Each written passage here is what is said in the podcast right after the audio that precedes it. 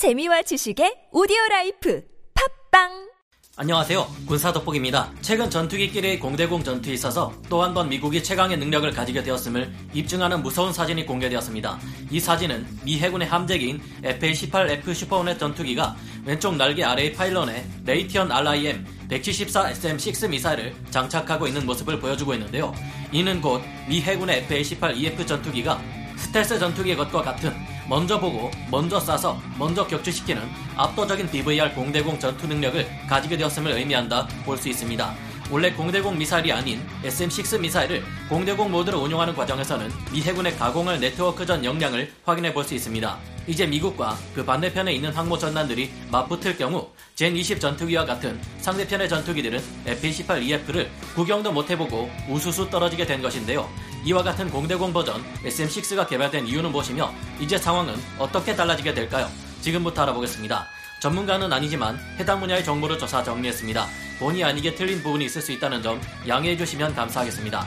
SM-6 미사일은 원래 미 해군의 스탠다드 미사일 계열 중 능동형 유도 시스템을 처음 채용한 함대공 미사일인데요. SM-2ER 블록 4 RIM-156A와 탄두 및 신관, 추진체 등 거의 똑같은 구조를 가지고 있습니다. 하지만 여기에 중거리 공대공 유도 미사일인 AIM-120C seven 암람의 active seeker를 7인치에서 13.5인치로 확대시켜 장착했습니다. 능동형 유도 시스템을 가진 덕분에 스스로 목표물을 찾아내고 함정의 illuminator 범위 바깥에 있는 표적을 탐지하고 파괴하는 것이 가능한 강력한 미사일입니다. 이 미사일은 주로 미국의 이지스 구축함에서 발사되는데 여기에 미 해군은 광범위한 네트워크전 개념인 CEC 능력을 부여했습니다. 미 해군은 이지스 전투체계 베이스라인 9 업그레이드와 함께 E2D 호카이 같은 조기 경보 통제기와 협공으로 수평선 넘어 보이지 않는 적을 타격하는 초수평선 타격 능력을 가지게 된 것인데요. SM-6는 적이 발사한 미사일을 방어하는 미사일 요격 시스템의 일환으로도 활용되는데 2016년 12월 사거리 3,000km에서 4,000km 급의 중거리 탄도 미사일 MRBM에 대한 해상 요격 시험을 성공적으로 수행했습니다. 이는 곧 대륙이 미 해군의 항모를 공격할 강력한 수단으로 점쳐지는 항모킬러 둥펑 21 기반의 대함탄도 미사일 위협에 대응할 수 있는 방어 능력을 미 해군이 가지고 있다는 것을 뜻합니다.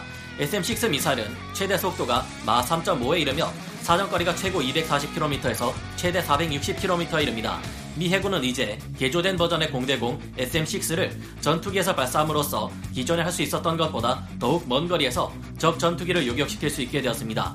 함정에서 발사된 SM-6 미사일은 고고도까지 올라오는데 많은 에너지를 소비할 수밖에 없는데요. 반면 전투기에서 발사되는 SM-6는 고고도까지 올라갈 필요가 없으므로 에너지를 소모시키지 않을 수 있는 데다 보다 적 가까이에서 발사되며 여기에 마하 1에 가까운 전투기의 가속도까지부터 더욱 긴 사정거리를 가지게 됩니다. 그 수치는 공개된 바가 없어서 아직 정확히 알 수는 없지만 최소 500km에서 길게는 700km까지도 넘어갈 수 있는 수준일 텐데요. 지난달에는 미 공군의 F-15C에서 발사한 중거리 공대공 미사일 암람이 BQM-167 드론을 상대로 세계 최장거리 명중 기록을 냈다고 발표하기도 했습니다. 정확한 거리는 공개되지 않았습니다만 이제까지 미군의 기록 중 최장거리 공대공 요격 성공 기록은 132마일, 킬로미터로 따지면 212km인데 아마도 이번에 미 공군의 암남 미사일 발사 기록은 이를 넘어섰을 듯합니다. 반면 대륙의 장거리 공대공 미사일 PL-15는 오히려 갈수록 생각보다 대단치 않다는 것이 드러나고 있는데요. PL-15는 최대 속도가 마 4에 이르고 요요 사거리가 300km에서 400km 이를 것으로 알려져 모두를 놀래킨 바 있었습니다. 미군의 중거리 공대공 미사일인 AIM-120D 암람이 180km의 사거리를 가지고 있다는 것을 생각해보면 이를 뛰어넘는 것입니다. PL-15는 능동적인 유도를 위해 A사 레이더 시커가 쓰였을 가능성이 높으며 미군의 중거리 공대공 미사일인 AIM-120 암람보다 큰 부피를 가지고 있는데요. 이에 대항해 미국은 록히드 마틴으로 하여금 새로운 차세대 중장거리 공대공 미사일인 AIM-260을 개발하도록 하고 있는데요.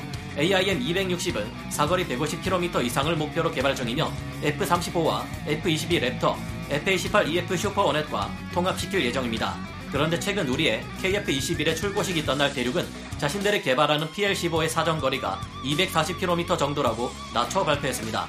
웬일로 양심의 가책을 느낀 것 같지만 이제까지의 선례들을 봤을 때 실제 사정거리는 이것보다 더 떨어질 수도 있을 듯한데요. PL-15의 개발을 도왔던 이스라엘 개발진 측의 말에 의하면 PL-15의 AESA 레이더는 켜는 순간 순식간에 탐지거리가 100km 이하로 급격하게 떨어지며 계속 켜 놓을 시 20km 정도까지 출력이 떨어진다고 합니다.